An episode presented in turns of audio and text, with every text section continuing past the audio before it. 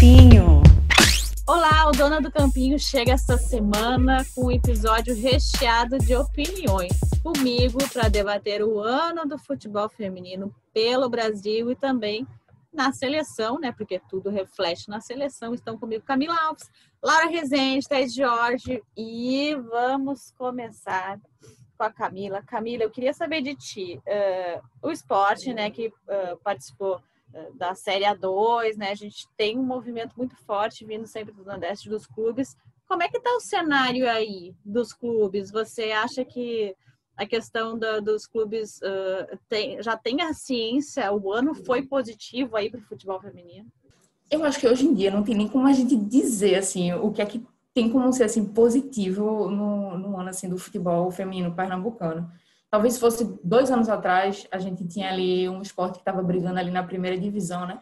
Teve condições inclusive de se manter na primeira divisão e hoje a gente vive um cenário completamente oposto. Para ter uma ideia, a gente não tem nem assim noção de quem é que vai estar tá representando o estado no próximo ano, né, na Série A2. O esporte terminou com uma campanha é, negativa, né, assim, no, na, na Série A2, ainda conseguiu avançar da fase de grupos para as oitavas de final, que era algo, inclusive, que o próprio clube não esperava. Eles acreditavam que fosse realmente parar ainda ali naquela primeira fase, porque viam uns, uns confrontos que fossem, assim, contra equipes que são daqui do Nordeste, equipes ainda embrionárias, eles acreditavam que tinham condições de, de sair com, de conseguir pontuar, de conseguir avançar. Mas a, já era de conhecimento assim internamente no próprio clube que avançar para outra fase já seria uma coisa completamente fora do fora da perspectiva do que o clube tinha. Mas assim, é um, é um processo que tem sido feito a trancos e barrancos pelo, pelo pessoal do departamento e pelas meninas que fazem parte assim da equipe hoje em dia. A gente tinha em 2000... A gente até viu, né, Camila, aquela polêmica né, da, do masculino de contratar, ainda do Diego Souza, né, de, de cogitar a contratação dele, enquanto as meninas estavam passando uma certa dificuldade, ainda tem essa, essa esse problema aí. Né? Pois é, assim, é, o, o, time hoje em dia vive uma realidade completamente diferente do que, do que existia ali em 2018. É, o, querendo ou não, o time do esporte ele teve vários altos e baixos, né, assim, no, no departamento feminino.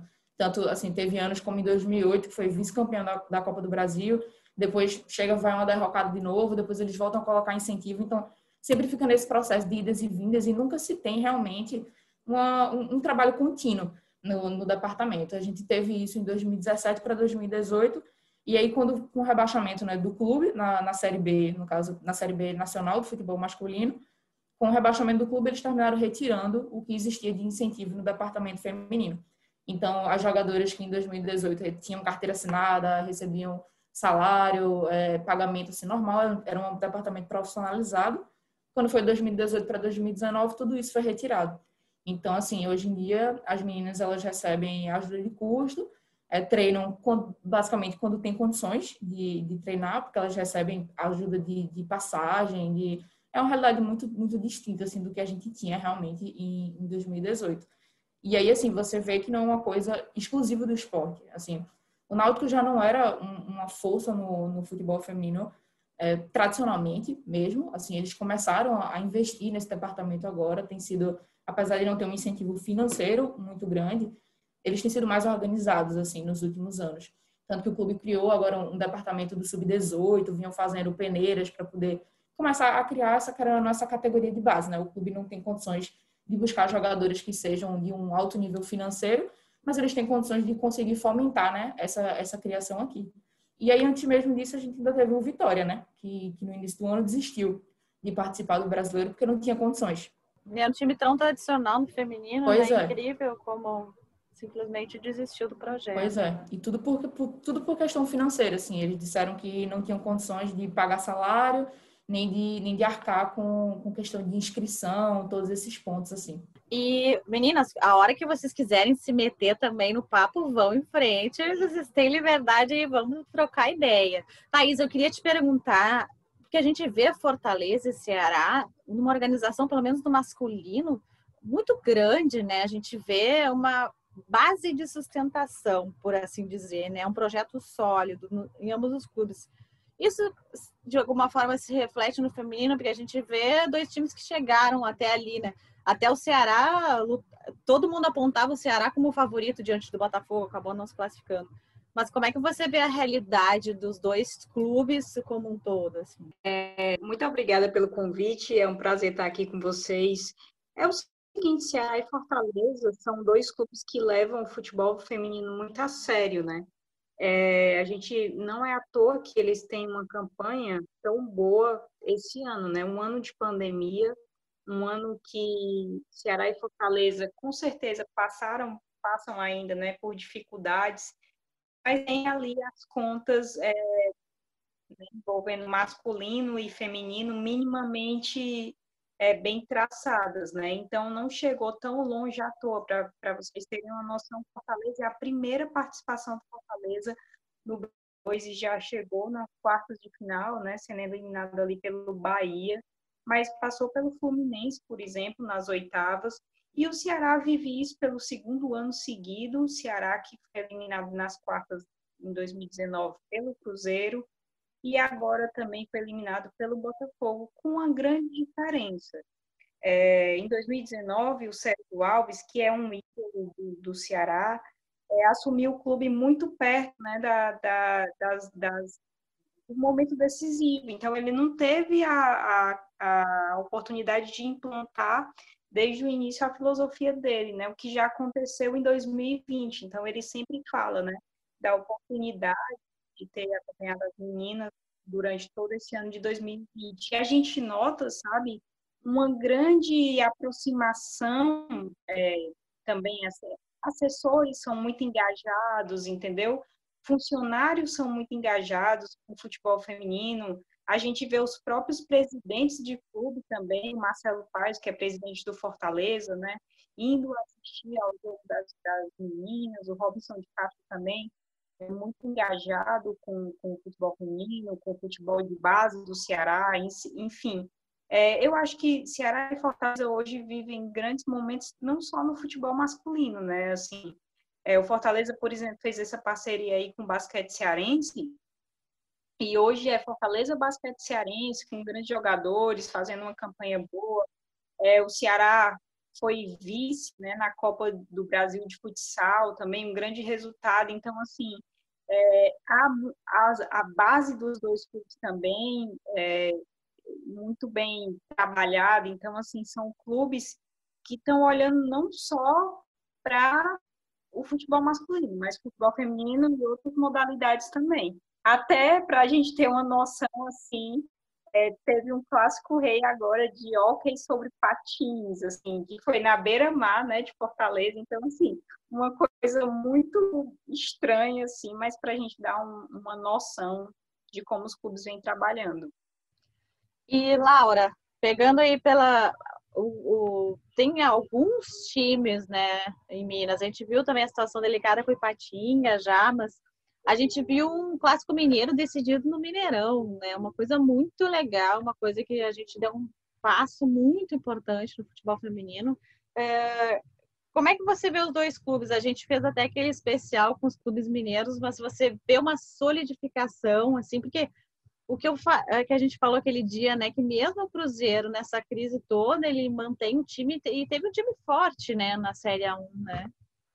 É verdade, Cíntia. Obrigada mais uma vez pelo convite, Camila, Thaís. É sempre uma honra estar aqui participando do podcast. Você disse da final do Campeonato Mineiro no Mineirão e com um jogaço decidido nos pênaltis, com golaço, é, com transmissão é, na TV aberta, em outros canais também. Eu fico imaginando se esse jogo tivesse público, sabe, Cíntia?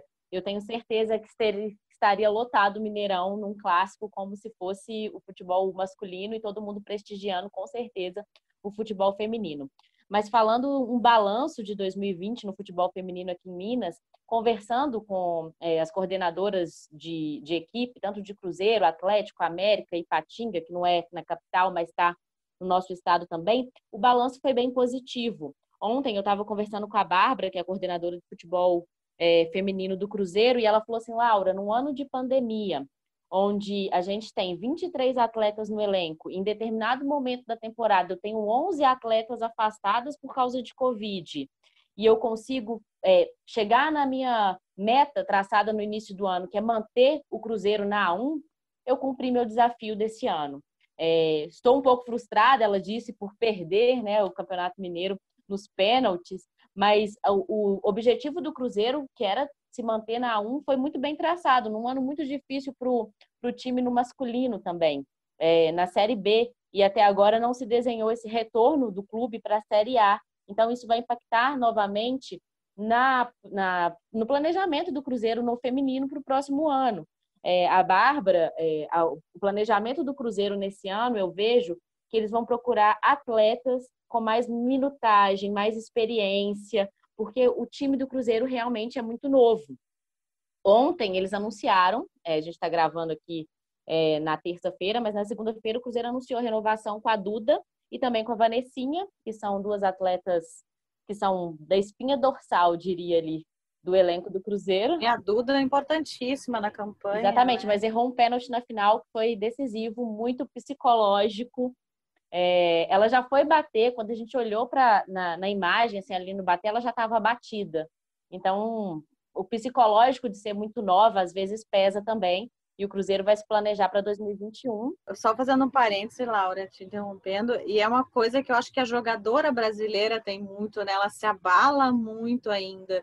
Tanto que a Pia levou, a Pia levou, estava vendo uma palestra ontem, levou psicólogo para sub-17, sub-20 para a seleção principal. Então, ela quer uma mentalidade americana, né, nas seleções. Então é isso que, que tu... emocionalmente forte, né? Porque você no esporte você precisa disso o tempo inteiro e o Cruzeiro ganhava já era decidido campeão mineiro, bicampeão, que foi campeão ano passado, até os 52 minutos do segundo tempo, e leva um gol nos 52 minutos do rival e vai para os pênaltis muito abatido.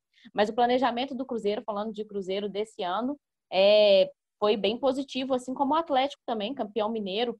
É, e uma curiosidade, contar para vocês uma curiosidade de bastidores aqui, que é bem legal. O Túlio Hoffmann, que hoje é técnico do Atlético Feminino, ele estava até no início do ano, da temporada, no Cruzeiro. Técnico do Cruzeiro, foi campeão ano passado com o Cruzeiro. E ele é o primeiro técnico tricampeão mineiro com os três times consecutivos. Em 2018, campeão com o América. E 2019, campeão com o Cruzeiro. E esse ano com o Atlético. É, Atlético também, balanço é bem positivo é, por causa da pandemia, sabe?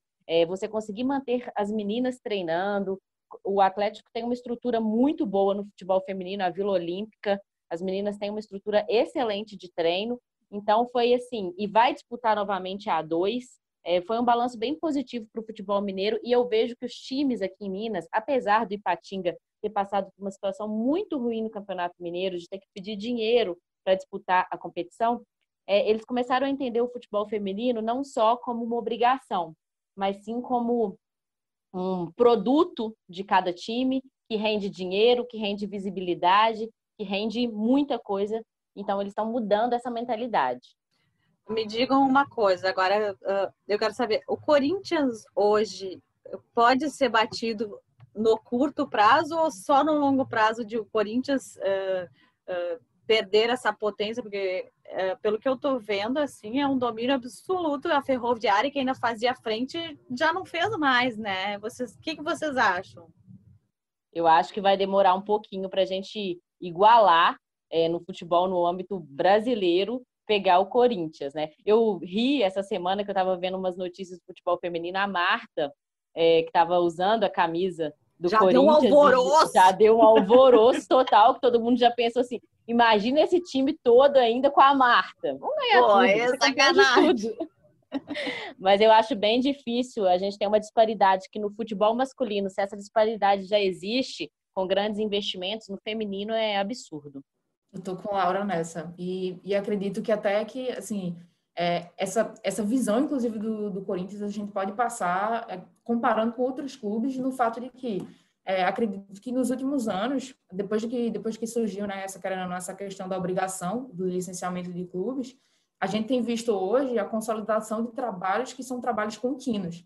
Então, assim, como vocês vinham falando do Cruzeiro, é, Thaís falou do, do Fortaleza, do Ceará, do, do, que vinha sendo feito, os clubes que a gente vê que tem sido, que, que esse trabalho não tem sido interrompido, e não falo nem no sentido de, de questão de continuidade de técnico, nem nada do, tipo, mas na questão do incentivo mesmo, do que é, que é oferecido ao departamento. Acredito que a, que, que a gente termina vendo que os clubes que estão nesse caminho terminam se destacando e criando essa disparidade que já era uma coisa existente né, no, no na modalidade. Thaís, contigo. Acho que criou-se esse abismo mesmo, né? Vai ser difícil é, a gente encontrar outro time ali para fazer frente ao Corinthians. É, ao mesmo tempo que foi, foi muito, é, para mim, assim, foi muito prazeroso ver, por exemplo, é, essa questão de ano passado, assim, quando o Ceará foi enfrentar o Cruzeiro, né, nas quartas, eu já fiquei assim muito apreensiva, né? Porque eu tinha certeza que ia ter um desequilíbrio muito grande, né, nessa relação é, do futebol feminino entre esses clubes.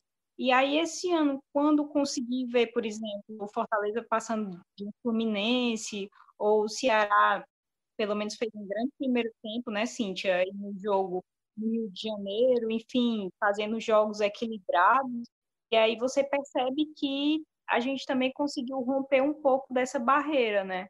Porque antes, no, até mesmo no futebol é, masculino, assim, quando o Ceará ia enfrentar, o Fortaleza ia enfrentar, sei lá, Botafogo, Fluminense, enfim, não estou falando desse ano, de anos passados. Já tinha esse grande, essa grande variação, né?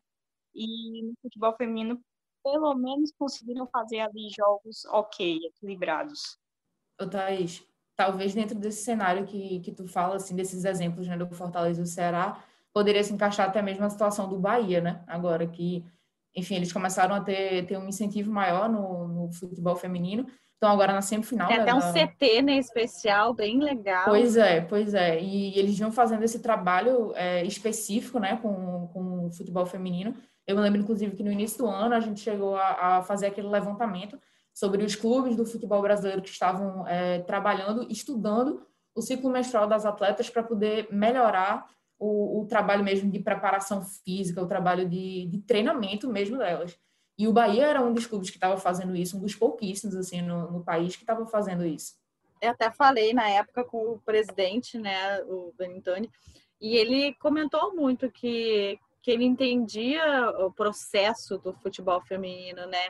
É, que, que no início teria que ser sustentado, mas que ele projetava já ser autossustentável, né? Ele queria já, inclusive, pegar um patrocínio, ele conseguiu um patrocínio para o feminino, que inclusive cobria o masculino, porque era, era uma questão de. Era uma clínica de exames que os, os homens também faziam lá. Então, tipo, há uma troca, né?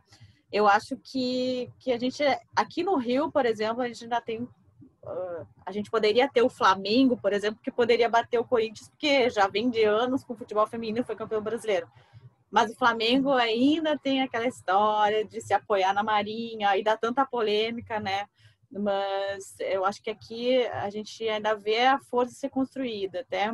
A Camila comentou dessa estrutura, do tanto que é importante. É, aqui a gente pode pegar como exemplo o América. O América ele começou a treinar, ter um, um, um lugar específico para o futebol feminino. Eles fizeram uma parceria com o Sesc, Venda Nova, um campo que recebe jogos, inclusive do profissional masculino, é um puta campo, assim, de estrutura.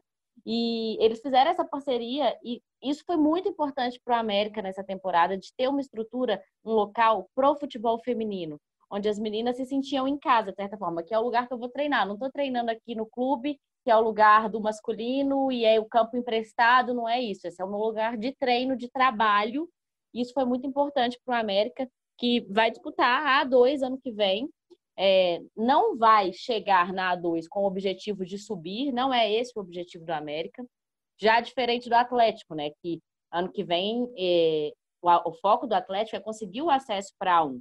Já é um time que está com mais bagagem, mais rodado. Vamos ver, quem sabe no, no próximo ano, 2022, a gente não tem dois times aí de Minas disputando a A1, Cruzeiro e Atlético. É, e até eu acho que vai ser. A gente já viu uma Série 1 muito disputada. Eu acho que a gente vai ver uma Série 1 mais disputada ainda, porque eu acho que alguns clubes se antenaram no investimento. Por exemplo, o Botafogo. O Botafogo, uh, uh, uh, eles querem já, as direções lá de futebol feminino querem que, que, que, o clube dê um pouco mais de dinheiro, né? Porque o objetivo foi alcançado. Eles conseguiram a vaga na Série 1. No Vasco está eh, entrando uma nova presidência que já chamou a Pretinha para trabalhar com eles. Então é uma mulher que entende muito de gestão. Então, né, uh, quem sabe aí uh, os clubes se antenem que 2020, esse ano de também de pandemia deu uma uma, uma estancada, né? Quebrada no processo que vinha de 2019. Mas eu acho que uh, grandes feitos aí a gente pode, quem sabe, ver em 2021, né? A Nina Abreu, que é coordenadora do futebol do Atlético, é, já vai se reunir na próxima semana com o Sérgio Coelho, porque assim como é, mudanças de gestões acontecem, mudanças no futebol masculino, feminino também.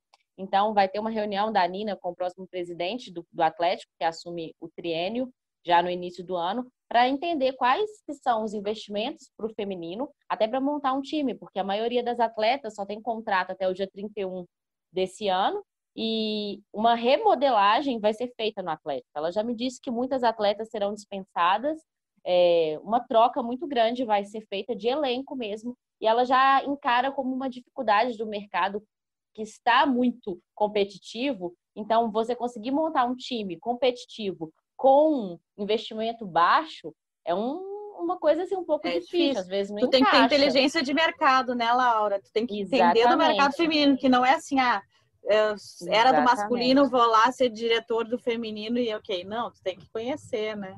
É. E a realidade do Cruzeiro vai ser parecida porque é, é muito provável que o Cruzeiro permaneça na Série B no masculino. Isso diminui investimentos absurdos, cota de TV, enfim. Isso vai impactar é, diretamente no feminino e o Cruzeiro que quer um elenco mais experiente. Você conseguir atletas com mais rodagem, minutagem no profissional com um investimento baixo vai ser um, um desafio aí para o Cruzeiro. Ela falou da questão aí dos contratos, né? Aqui no Ceará, o campeonato cearense ele já começa no início de janeiro, né? Então, Ceará e Fortaleza deixaram o Brasileiro A2, mas o campeonato cearense de 2020 vai ser disputado em janeiro de 2021, né? Quatro equipes: Ceará, Fortaleza, Menina Olímpica e São Gonçalo. Então, as meninas seguem aí para o próximo ano. Que legal que vai, vai ser realizado, né? Porque a gente vê, assim, uh, que a, a, CBF deu até março para que todos os estaduais de 2020 se, sejam realizados, porque tem muito clube que se classifica para dois via campeonato estadual. Se não faz, não tem vaga, né? Também é um problema, né? E... Por caso do América. Exato. classificou para dois por conta do, do Campeonato Mineiro. E como é que tá a situação aí, Camila? A questão do, dos clubes e disputar, assim? Aqui está bastante indefinido, assim, com relação a, a, principalmente essa questão do estadual porque o que, que aconteceu? Assim, o estadual estava inicialmente previsto para acontecer, se estreia, se não me engano, era em março ou era em abril, que foi quando a gente começou a pandemia. Então, o campeonato nem sequer chegou a estrear quando houve a paralisação. E aí, o que acontece? Quando voltou a Série A2 do Brasileiro, é, a federação ficou aqui aguardando para poder ver como é que seria essa volta no, no, no Brasileirão, para só depois fazer o estadual. E aí os jogos do, do, da Série A2 começaram, a Série A2, os dois times que, que estavam disputando né, foram eliminados, o Náutico na primeira fase e o Sport na, nas oitavas de final. E aí o que, é que aconteceu? É, o estadual chegou a ter um jogo disputado, que foi o jogo de estreia, entre o Ibis e, e o Náutico, que fizeram logo essa partida de estreia. E aí o Sport estava para poder fazer, fazer a primeira partida na semana seguinte do jogo contra justamente o Ceará, nas oitavas de final. E aí o que aconteceu? É, logo depois desse jogo, quando, ele, quando as atletas fizeram a primeira rodada de, de testes né, para a Covid-19, eles detectaram é, 10 casos no, no departamento. Isso, foram sete atletas e, e três membros da comissão técnica. Então, com isso, eles terminaram pedindo para poder fazer um adiamento da rodada. E aí a rodada foi, adiada para uma semana, quando chegou na véspera da semana seguinte, que iria ser que, quando os jogos iriam acontecer, aconteceu um surto no Ibis, que é outro, outro concorrente que está tá no estadual esse ano. E aí também, do mesmo jeito, seis, sete atletas que testaram positivo. E aí os clubes terminaram se reunindo, eles por si, por si mesmos, e, e pediram né, à federação, tipo, ó, a gente não tem condições de, de colocar uma equipe desfalcada desse jeito no, no, campeonato estadual, até porque já são elencos reduzidos e, e, com jogadores que são bastante novas e tal, no, no formato amador né, do, das, das, equipes hoje em dia. Então, com isso, eles pediram para poder fazer o adiamento né, da, da competição. A, atualmente, o campeonato está previsto para começar, no caso, recomeçar, né, mas só teve um jogo até agora, em janeiro do ano que vem. Mas ainda assim, tudo bastante meio naquele cenário meio instável. Espera-se que seja no dia 10 a 17 mas também se chegar lá e tiver muitos casos de, de Covid nos elencos, é possível que seja adiado novamente. E aí está nessa situação agora. E isso que é um problema, né? Por exemplo, a FED até a FED, né, a Federação Carioca, até que é uma federação que tem mais dinheiro, né? Ela também está com essa questão de teste de Covid, que aí o campeonato sai caro, né? né.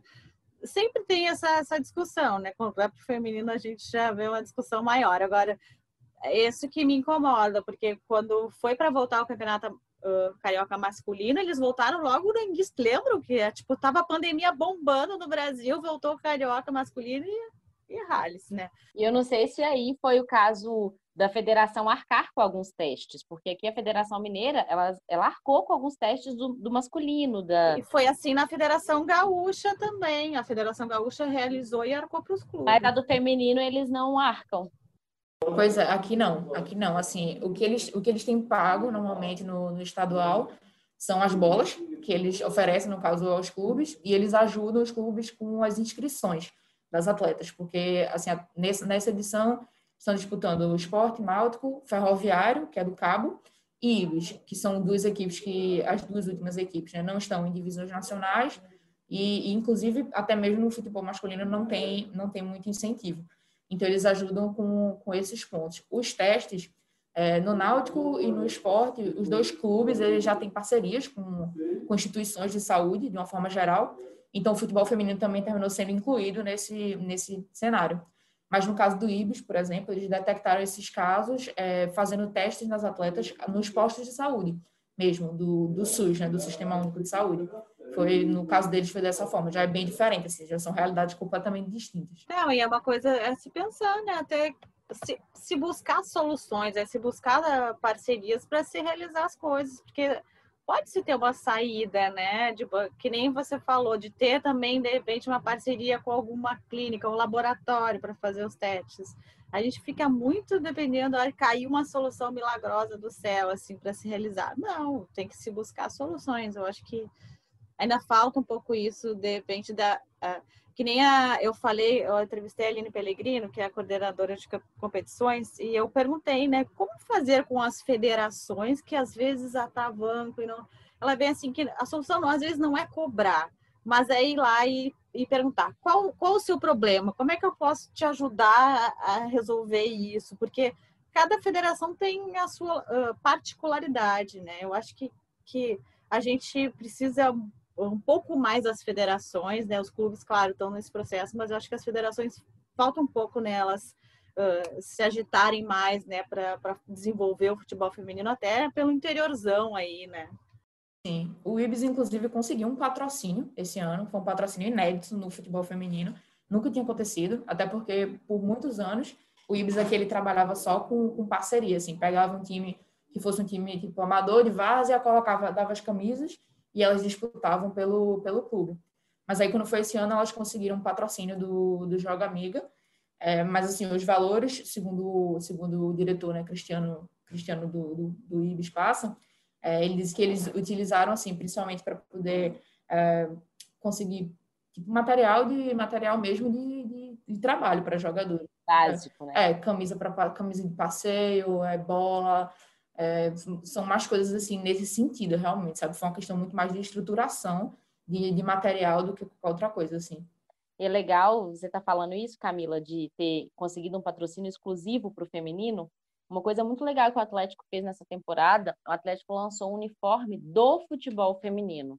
O Atlético não joga mais com uniforme igual ao do masculino, eles têm um uniforme que é uma camisa linda, por sinal, do futebol feminino, com os patrocínios do futebol feminino, pensada no futebol feminino. Então, assim, não é, não é o, vendo o futebol feminino como um anexo aqui do meu clube, eu tenho que ter uma obrigação, e não isso, mas vendo como um produto que é rentável, muito rentável para o clube as também, pessoas né? procuram para comprar, né, Laura? É, procuram. É, no Twitter, outro dia, eu estava vendo, sigo algumas é, meninas que são mais influenciadoras, muito atleticanas, e elas fazendo assim, gente, eu só vou sair com a camisa do futebol feminino, porque tá muito bonita, e eu quero comprar a camisa do futebol feminino, porque ela é diferente, ela não é uma camisa do futebol masculino que todo mundo tem. Então é uma camisa oficial do seu time, exclusiva do futebol feminino, que você vai estar tá lá dando pinta bonitinha e todo mundo gosta. Meninas, eu queria agora, começando pela Thaís aí, uh, que, que vocês esperam de 2021? Uh, um ano olímpico com a Pia aí no comando. O que, que você espera, Thaís? Dá seu palpite aí. A gente consegue alguma medalha ou não? Olha, eu estou bem otimista, sabe, Cíntia, porque eu acho que é uma mudança no geral, né? O fato de os clubes estarem se, se engajando né, nessa questão do futebol feminino também, é, de terem mais dirigentes mulheres também. Hoje, acho que a gente vai entrevistar por aqui a Aline, mas lá é outra questão do jornal, não é IGE. Globo. Mas, assim, a gente vê passos muito importantes. A camisa foi um exemplo, né? O lançamento da camisa estrela, em busca de conquistar a nossa própria estrela, né? E eu estou bem otimista, foi muito legal também ver e assistindo ao jogo, né? Botafogo e Ceará também, essa proximidade, né? Essa proximidade que ela tem é um prestígio também para as jogadoras do Ceará, é, de você estar tá ali atuando. Isso era impensável aqui, porque assim, é, aqui no Ceará, não sei como é que, que é nos estados de vocês, mas aqui é, a, a, verdadeira tradição de futebol feminino, elas, elas não estavam em Ceará e Fortaleza. Ela foi construída pelo Calcaia, que era um time da região metropolitana de Fortaleza. Calcaia é famosíssimo. Famosíssimo, né? assim, as meninas, elas, elas têm a casa do Calcaia, né, que elas moravam lá, então vinham de outros estados, e eu lembro, Cintia, assim, eu estava lembrando agora, esses dias, de em 2012, eu ter ido cobrir uma final de, de cearense, assim, em Maranguape, que é, assim, outra cidade, entendeu? Que não é nem Fortaleza, que não é no Castelão, que não é no PV, que não é num bairro mais distante, entendeu? Então, assim, as finais de campeonato cearense ocorriam até mesmo em, em outras cidades, assim. Então, a gente já avançou muito se pensar, né, na, naquela discussão que eu estava falando com você, ah, será se o jogo vai ser no Castelão, né? Mas foi em Porangabuçu, que é a casa do Ceará, enfim, que tem toda a estrutura do futebol feminino. Então, eu estou muito otimista para 2021 de, de assistir ao Brasil é, e também com relação a Fortaleza e Ceará, né, que esse crescimento se consolide e que o acesso venha de alguma forma.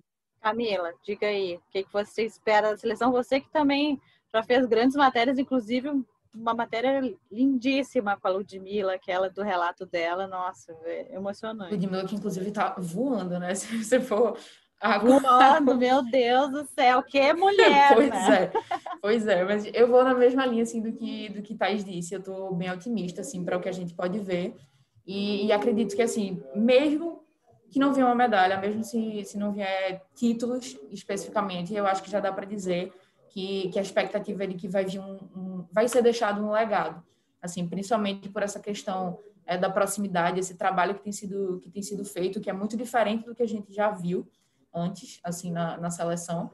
É, a gente a gente tem visto que a seleção realmente ficou mais próxima das, das pessoas, não só da gente, mas das pessoas, assim, de uma forma geral. E, e eu acredito que, que esse trabalho assim, de desenvolvimento, de, de questão de monitoramento, de como é que tem sido, é, até mesmo esse monitoramento no, no local, né, que, que Thaís falou, é uma coisa assim, de que, por exemplo, não só na seleção principal, mas na seleção de base, eu me lembro que esse ano é, as, as comissões técnicas né, viajaram ao Brasil em alguns, em alguns clubes para poder conhecer assim, o, tanto a estrutura quanto as jogadoras e tal. E, e esse ano, inclusive, a, a seleção sub-17 veio aqui no Recife, acompanhou os treinos do esporte, acompanhou os treinos do Náutico. E, assim, isso era uma coisa que não acontecia aqui há anos. Tipo, há. E o Jonas, que é bem conhecedor do cenário aí também. Sim, né? sim. Ele, ele, treinou aqui o esporte, né? A equipe do esporte hoje em dia é uma equipe muito diferente da, da equipe que, que ele treinou. Hoje, inclusive, assim, a maior parte das jogadoras estão no Corinthians, foram para a Grêmio, foram, foram para outros clubes que, que estão atualmente com uma estrutura melhor do que, do que o esporte. Mas tanto na sub-17 quanto na sub-20, a gente tem visto que até esse, que esse monitoramento chegou até mesmo aqui, que, não, que são clubes que atualmente não estão com, com uma estrutura assim, é, digamos que, que comparável a, a, a, outros clubes de maior expressão, de como deveria estar sendo, né, atualmente aqui. Mas eu, mas eu acho que, que a expectativa que a gente pode ter é essa, de que mesmo que não venha um título, a gente pode esperar que tenha um, um legado construído aí. Laura, me diga aí. Eu assino embaixo com tudo que a Camila e que a Thaís disseram. Assim, eu estou bem otimista. É, eu não sei vocês, mas eu tenho vontade de ser amiga da Pia. De... Muito! Tocar violão com ela, nem sei tocar violão. Eu mas também não. Vamos comer um pão de queijo, tomar um café, vamos conversar, vamos ser amigas. Eu tenho essa vontade. E é, é bem legal o trabalho que ela tem feito e isso que ela desperta nas pessoas, né? Você, você se encantou pela seleção que ela está formando também. E pelas meninas, hoje em dia não tem uma pessoa, tem um jogo do Brasil na, da seleção na TV, as pessoas querem ver, torcem, assistem. Eu sou apaixonada pela Rafaele, sou amiga da irmã dela lá de Salvador há muito tempo, então assim, eu vejo quando ela faz gol, aquilo para mim é assim sensacional, sensacional. Eu gosto muito. E eu tô bem otimista, eu espero sim que seja um ano olímpico maravilhoso para o Brasil e eu acho que é muito merecedor se a gente conseguir essa medalha. Meninas, queria agradecer de coração a participação de vocês no podcast. Cíntia, deixa, deixa eu te interromper rapidinho. Eu quero só dar uma última informação aqui. Informação tem prioridade aqui, ó. É, o clube não confirmou, o Cruzeiro não confirmou oficialmente ainda, até porque as atletas têm contrato até dia 31 de dezembro. Mas é bem provável que Miriam estará no Corinthians ano que vem e que Micaela estará no São Paulo. Opa. É bem certo a ida dessas duas para Corinthians e São Paulo. Um grande desfalque aí para o time do Cruzeiro, que está precisando de atletas mais experientes. Com certeza. Meninas, obrigada, viu, pela participação aí. Espero contar com vocês mais vezes. Vamos fazer esse mexe sempre de futebol feminino. Quem sabe aí mais algumas edições aí para a gente fazer essa, esse debate bem legal, viu? Obrigada, viu, Cíntia? Eu sempre gosto de participar, sou uma ouvinte assídua do seu podcast, toda semana estou lá ouvindo. Digo mesmo, e muito obrigada pelo convite. Muito obrigada, Cíntia, foi maravilhoso estar aqui. O Dona do Campinho, então, volta na próxima semana com esse episódio especial de debate. A gente, semana que vem, vem já para projetar também 2021 uh, nos times de São Paulo, Rio de Janeiro aguarde que a gente tem mais um episódio legal semana que vem. A gente não para nos feriados de final de ano. Tchau, tchau, até lá. Dona do Campinho.